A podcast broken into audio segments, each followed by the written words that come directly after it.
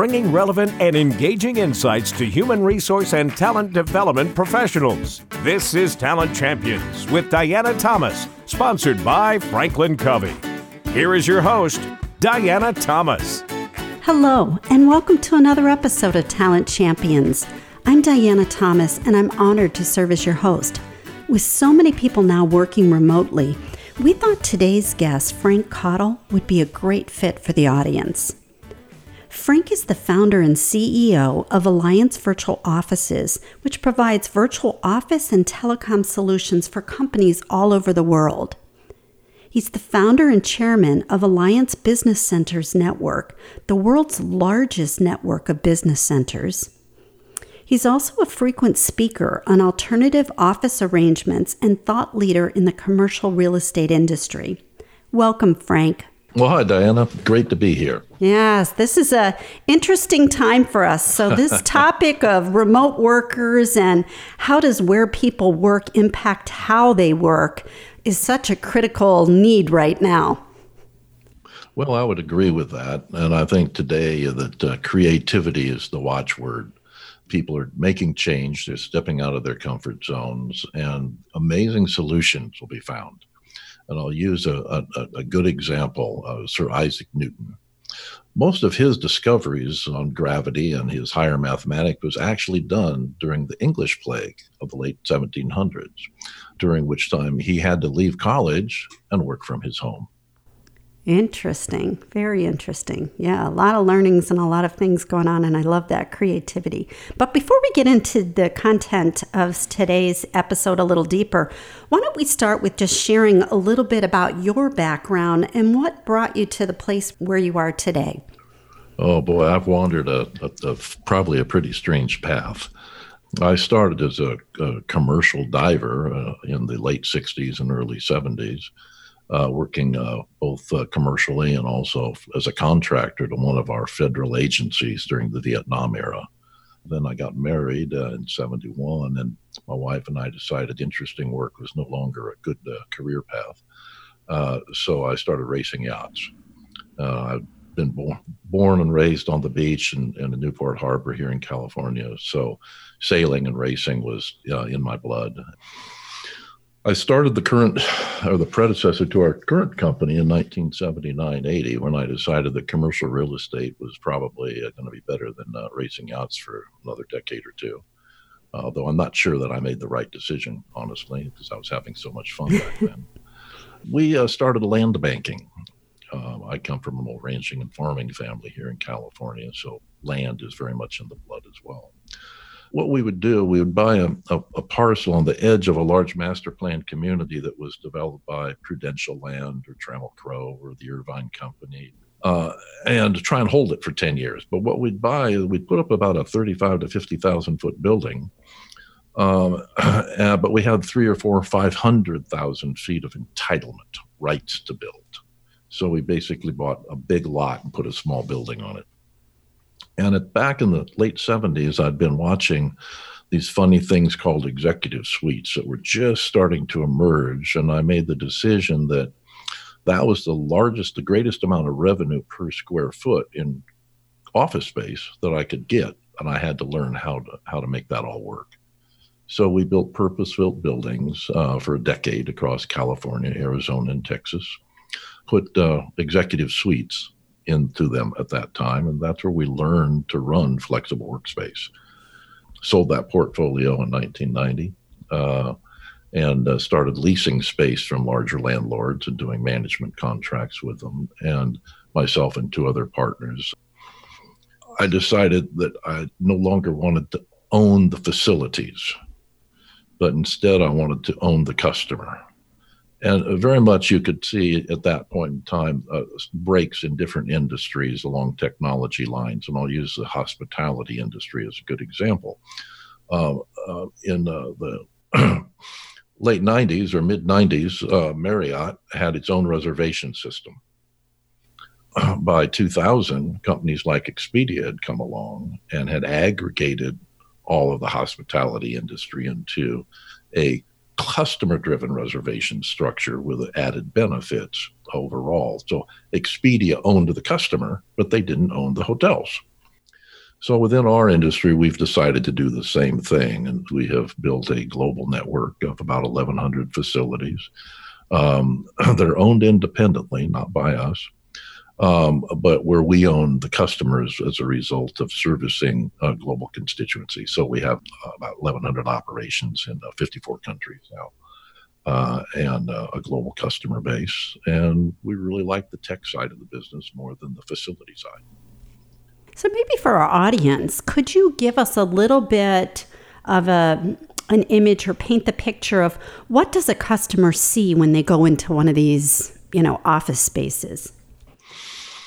Flexible workplace industry overall consists of all people, all all providers that combine people, place, and technology into a single bundled product and deliver that product with a highly flexible service agreement people wise, it has all the clerical, secretarial, and administrative support, technology support that a, an occupant might require. It also provides the technology, bandwidth, telephony, etc., uh, that the occupants need so that someone can come in and open an office anywhere in the world in an hour and be fully operational. In today's world, if you look at what all companies need. You could say, well, all companies need a product that appeals to a customers. So all company needs customers. All companies needs access to capital. And in today's world, especially, all companies need flexibility. Um, who knows what's going to happen tomorrow? And what we're going through right now is a good example of that. Flexibility is key to survival in business. And so long term leases, long term employment agreements, uh, commitments to technology models that don't have flexibility um, are very large limiting factors to corporate growth or success or even sustainability. Yeah. When I was moving out of corporate America in one um, executive position and moving into starting my own business, I met with a transitional coach from a large company but when I met with him, it was in this beautiful building, and the receptionist was so nice, and the office was just lovely. And, you know, she took me down to his office. And until, uh, not until I left did I realize it was more that flexible work environment. So I, you know, have, if they, they were really nice and it was beautiful, it must have been one of ours. I, I was thinking that, you know, but it was just a whole. It was such a positive customer experience for me. And then as I got to know this gentleman and I was working with him, he said it's just a fantastic setup. You're not worrying about the building. You get the support you need for your customers and project the image that you want without all this overhead cost it materially reduces the capital expenditures required by customers, which we refer to as members, by the way. Uh, so we reduce capex, um, and we allow a, a, company to focus on its business. So one of the old sayings in our industry is, "We'll manage your office while you manage your company," uh, and that really comes true, especially when companies go outside of a, a single location. Today, so many companies are international uh, particularly in places like Europe and Asia. And once you cross a border, everything changes. All the rules change, uh, all the business rules, the employment rules, the way the technology is set up, uh, everything changes. And so, uh, if you're going to grow your company, do you want to worry about what the new employment rules are when you cross a border? Or do you just want to worry about servicing your customers because all the employees are provided to you with the facility that's providing all the technology that meets the local requirements as well. So you manage your company, we'll manage your office, and that makes a big efficiency difference. So let, us turn a little bit to what's going on, and, and hopefully by the time this airs, it'll be a little bit closer to being over. You personally have been talking about um, flexible workspaces since like 1991 as I was looking through some of your information. And aside from what's going on right now with this pandemic and the rise of technology that really have helped to facilitate or mandate a virtual work environment, how have you seen that leaders are thinking about, or how has their flexibility or how has their mindset changed in regards to flexible workspaces over the last, let's say, 30 years? A lot of people, particularly younger people, are embracing this uh, and are very engaged with the change that's going on. I think much to the surprise of the C level executives in many companies that have been kind of dithering back and forth on how they should put together a flexible workplace program for economic reasons uh, uh, and for talent reasons. Right? They've been kind of fumbling with it for a few years, and now all of a sudden they're doing it. And guess what? It works. it just works. Yeah. And the people people are leading uh, in that. So when I look at leadership, I think of all layers of a company, not just the C level executives that are uh, possibly trying to set new policies and things. Yeah. And maybe we continue on, on that thread a little bit because I've had the chance to coach several executives as we're going through, you know, this new normal or things that are turned upside down in the world right now. And and it has been interesting some of these leaders who have not been huge fans of letting their employees work virtually are seeing how productive their employees are and how much work is getting done. And then there's some others that are questioning their leadership. How do I stay connected with all of these people that are now remote that I don't get to see on a day to day basis? What are you seeing in regards to the successes and the challenges, and maybe any advice you might have? Well, the challenges are really people challenges. I think uh, a, a, physical workspace is is seldom the issue. It, it's really people challenges, and that starts with the culture of the company and and what sort of um, capability you have for decision making. Uh, within our company, when we hire someone, uh, and it doesn't matter to what position, we give them our little company speech about how great everything's going to be, just like everybody does. But we tell them the one thing, the one thing that we will fire them for is if they do not make decisions. We actually require everybody in the company to be a decision maker. Because if a decision can be made at a low level within the company and not have to be elevated, then we can move much faster it doesn't take more time and it doesn't take more layers of process to to put things in place. So we empower people to make decisions. And we have the simple philosophy that says, you know what? Uh, they're going to goof a few times. They're going to make the wrong decision. But if we've tasked them with doing so, that's not their fault. That's and it's not our fault. It's just part of our process. And so we'll stand behind them. If they don't make decisions, then they can't keep up with the rest of the team. So when it comes to flexibility in the workplace and when it comes to people out on their own working remotely, if your culture doesn't allow them to make decisions, even small decisions, but they have to do things by the rule book or by this or that instead of just get things done, you will find that your culture doesn't hold together particularly well. People aren't happy uh, uh, out there because they, they feel like they're they're bound instead of given freedom. Um, and so that that capability is very very important. And i know you gave me a statistic. It was pretty phenomenal even before uh, this pandemic. The number of people that actually work virtually? Yeah it, before this pandemic uh, the number of people that were working remotely uh, and that's defined uh, by the idc as people that worked uh, two days or more away from the office on a permanent basis so they had a permanent outside of the office flexible work plan. That was 1.8 billion people, mm. or about a third of the entire workforce, if you, if you come down to it. So an awful lot of people have been working remotely on a partial basis. That should have prepared, and I think as a, as a, a workforce globally, we're much better prepared for remote work than a lot of people recognize. The difference is instead of it being a couple days a week, now it's permanent.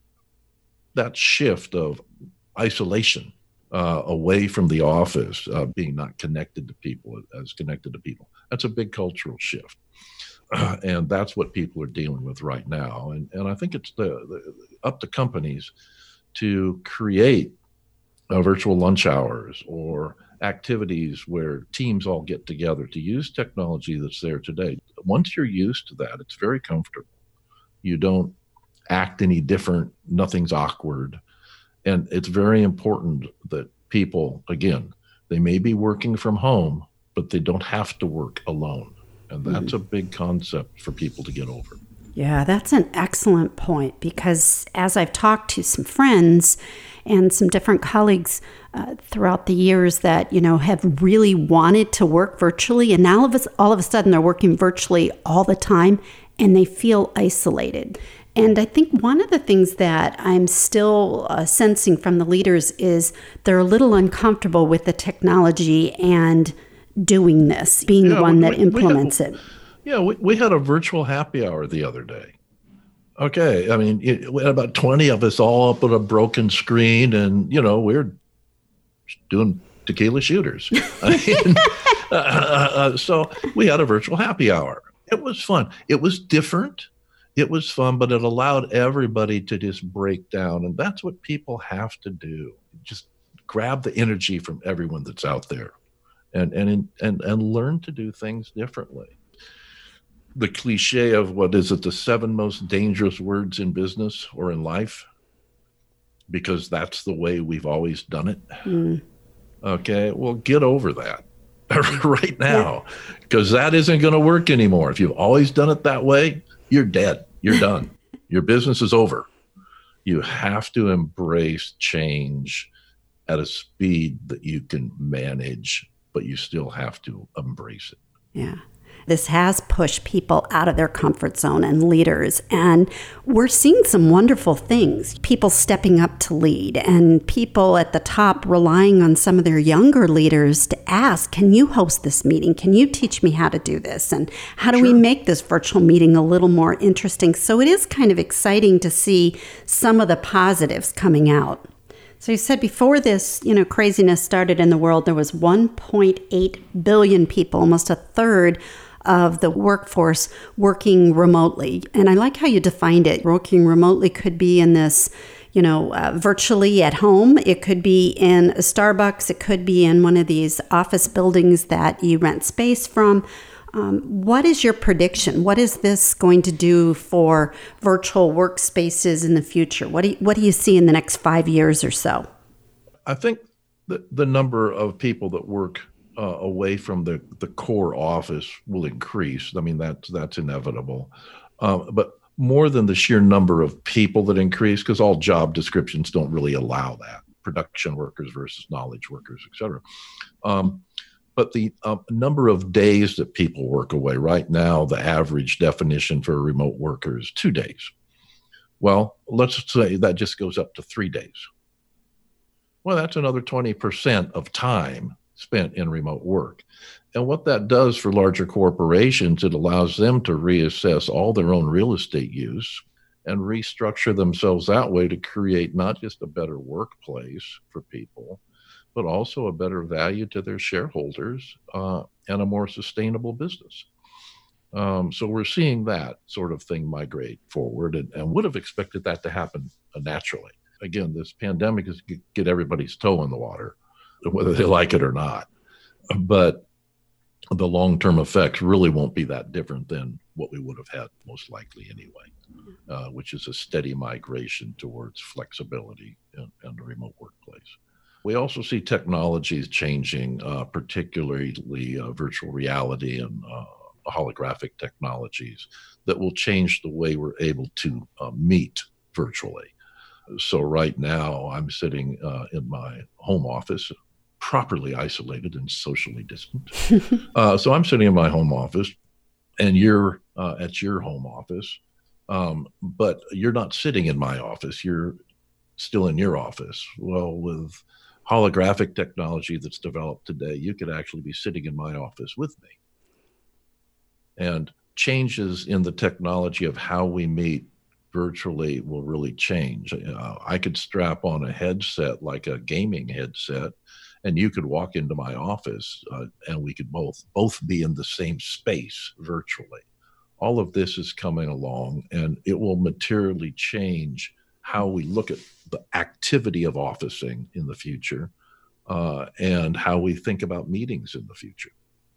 Um, so that's something i'm quite looking forward to. Yeah that's very interesting. Are there any other tips or things that you can um, entice our audience with that's coming in the future, or some companies that are already doing some futuristic things in regards to virtually connecting and doing work? I think it really, really comes down to everybody assessing their own situation and uh, recognizing uh, the tools that they have available to them. I think a lot of companies take the position, you know, they say about tools if uh, every problem's a nail, then the only tool you need is a hammer. so, what you have to look out today is say, well, what are all the tools that I could use for a problem? And not all problems are the same, uh, and all challenges. And just go forward. Um, it's not it's not scary, and and it starts with where you came from, Diana, uh, talent and people. Um, really focus on the right people and the people that have the capacity to embrace uh, all the dynamics of work, not just do I get the, the corner office or do I sit in the cube farm or or whatever, but but how they work is about how they they find their own levels of productivity.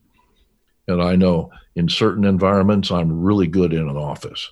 In other environments I need to be head down. I actually prefer to work at home I have a project I want to be head down on it. I don't want dis- uh, disturbances. So I can be much more productive by using being in the right environment for the right purpose. Yeah. And I think that's what remote work teaches us.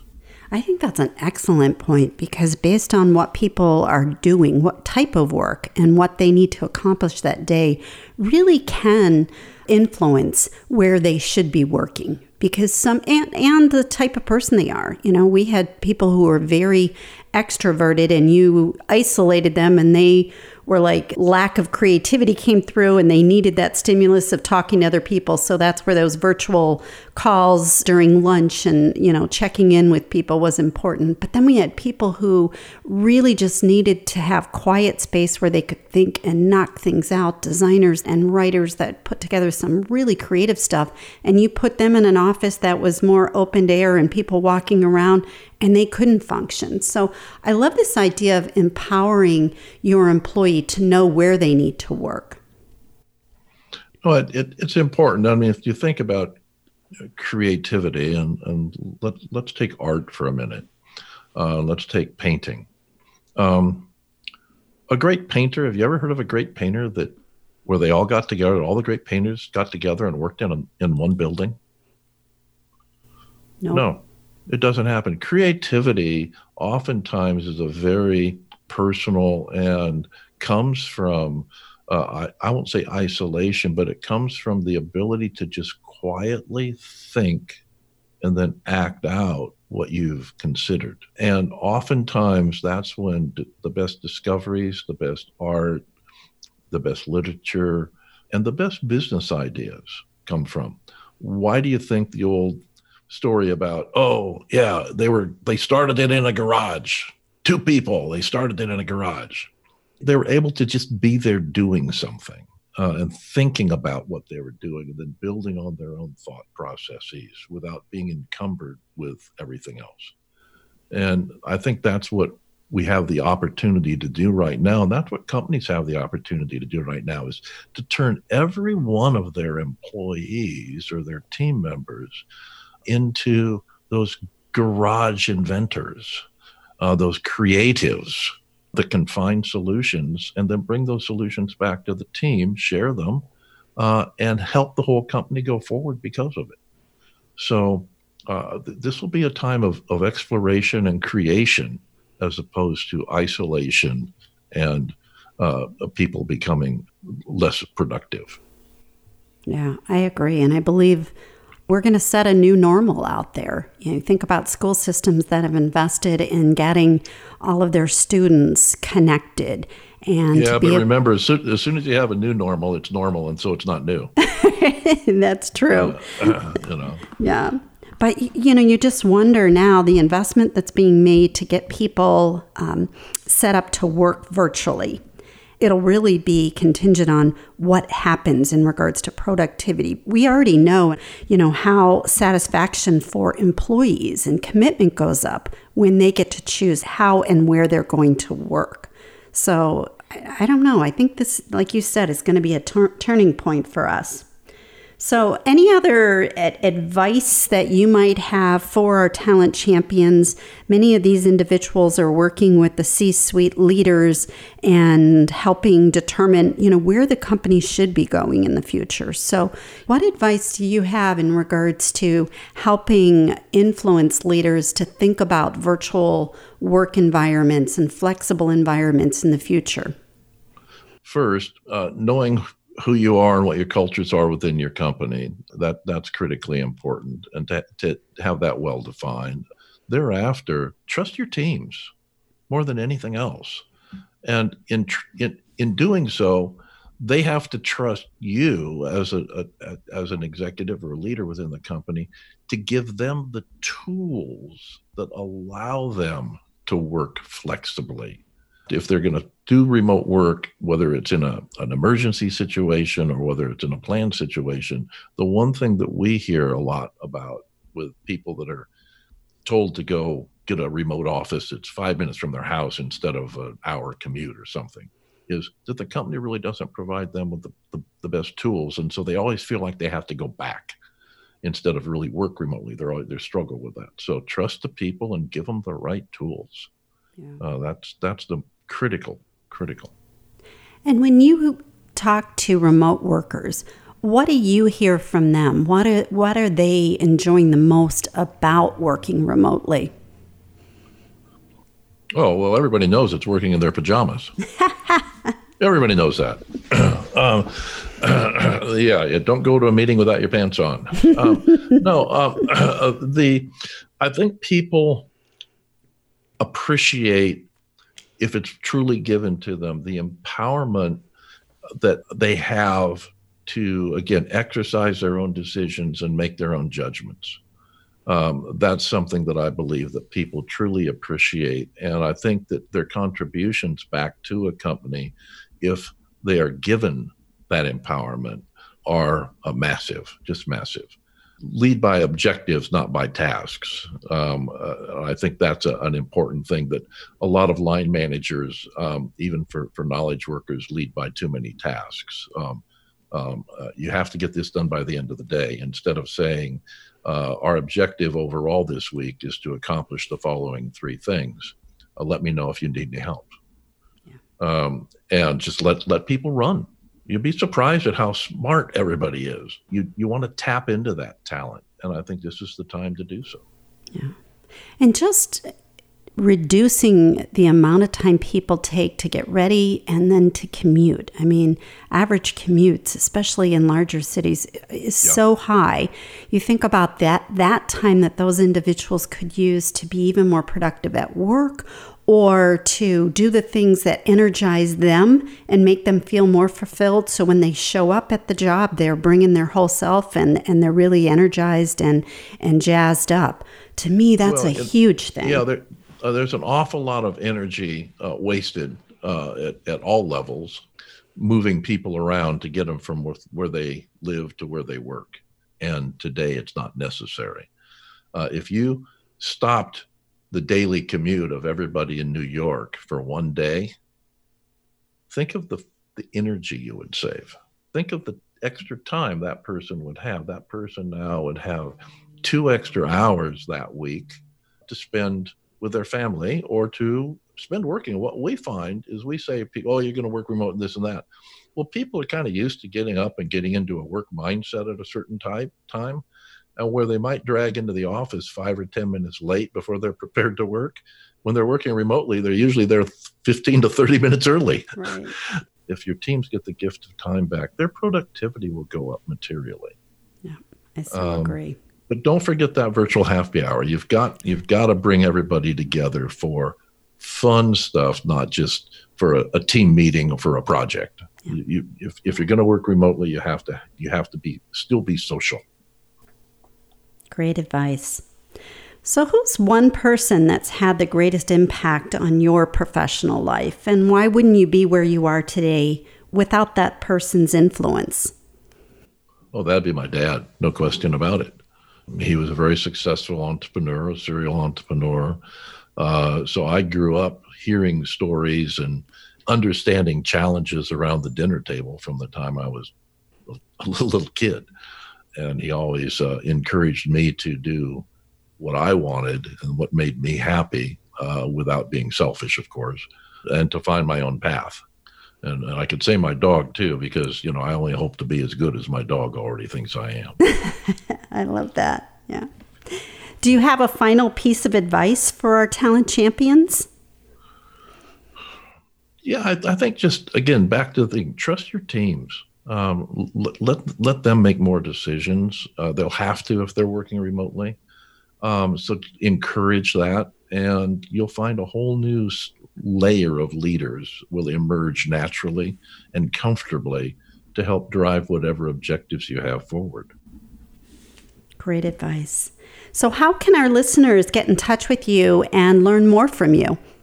Oh, I'm working from home, so I'm totally isolated. no, just uh, go to uh, um, uh, alliancevirtualoffices.com if you want to learn more about our business. Uh, or if you want to learn more about the flexible workspace industry overall, uh, we have a publication. We reach about two and a half million people a month with it, so it's it's a, a fairly good publication called All Work Space. There's a lot of articles for all aspects, whether they're large corporate users or government, or whether it's people operating business centers or co-working centers. Um, we cover the whole gamut. Great. Well, it's been a pleasure, and we'll make sure when we send out this podcast that we uh, also include some links to some of the resources that you mentioned. So, thank you so much. This was really great information, very timely for what's going on in the world, and uh, inspirational to what we will be dealing with in the future as well. Well, thank you very much, Diana. And anything we can ever do to help, just uh, let us know. Here's a key summary of today's episode's points. With the current global events, a hastily dispersed workforce is enabling leaders at all levels of the company to solve problems and showcase their capabilities. Companies that have been talking about implementing flexible work policies for a long time have suddenly had to just do it. And it remains to be seen whether or not these circumstances will lead to positive change in the long run. The challenges associated with leading teams remotely tends to be people challenges when you drill down into them. For remote work to succeed, people have to be empowered to make decisions. It comes down to a culture of trust. When you're all not in the same office, you have to trust your people will do what they need to do. Learn to lead by giving objectives instead of tasks, and put in place accountability measures to keep teams on track. Prior to the pandemic, 1.8 billion people were working remotely around the globe, with remote work being defined as two or more days out of the core office. This trend has been building for a long time, and we're better prepared for it as a global workforce than many people realize. Working from home doesn't have to mean working alone. There are so many technologies that enable us to stay connected, and leaders can create opportunities for teams to socialize as well. Whether that's virtual lunches or happy hours, it's important to add these informal interactions into the work from home day. Enabling remote work with the right tools is crucial.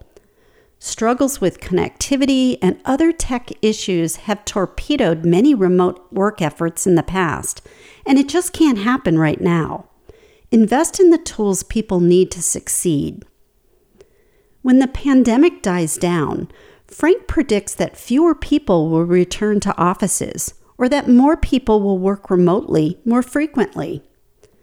Companies now have made huge investments in setting up people to work from home, and they may not step back from all of that. More prevalent flexible work policies would enable companies to reassess their real estate use ultimately lowering cost and creating a more sustainable business. Thank you so much for joining us from wherever you're working today.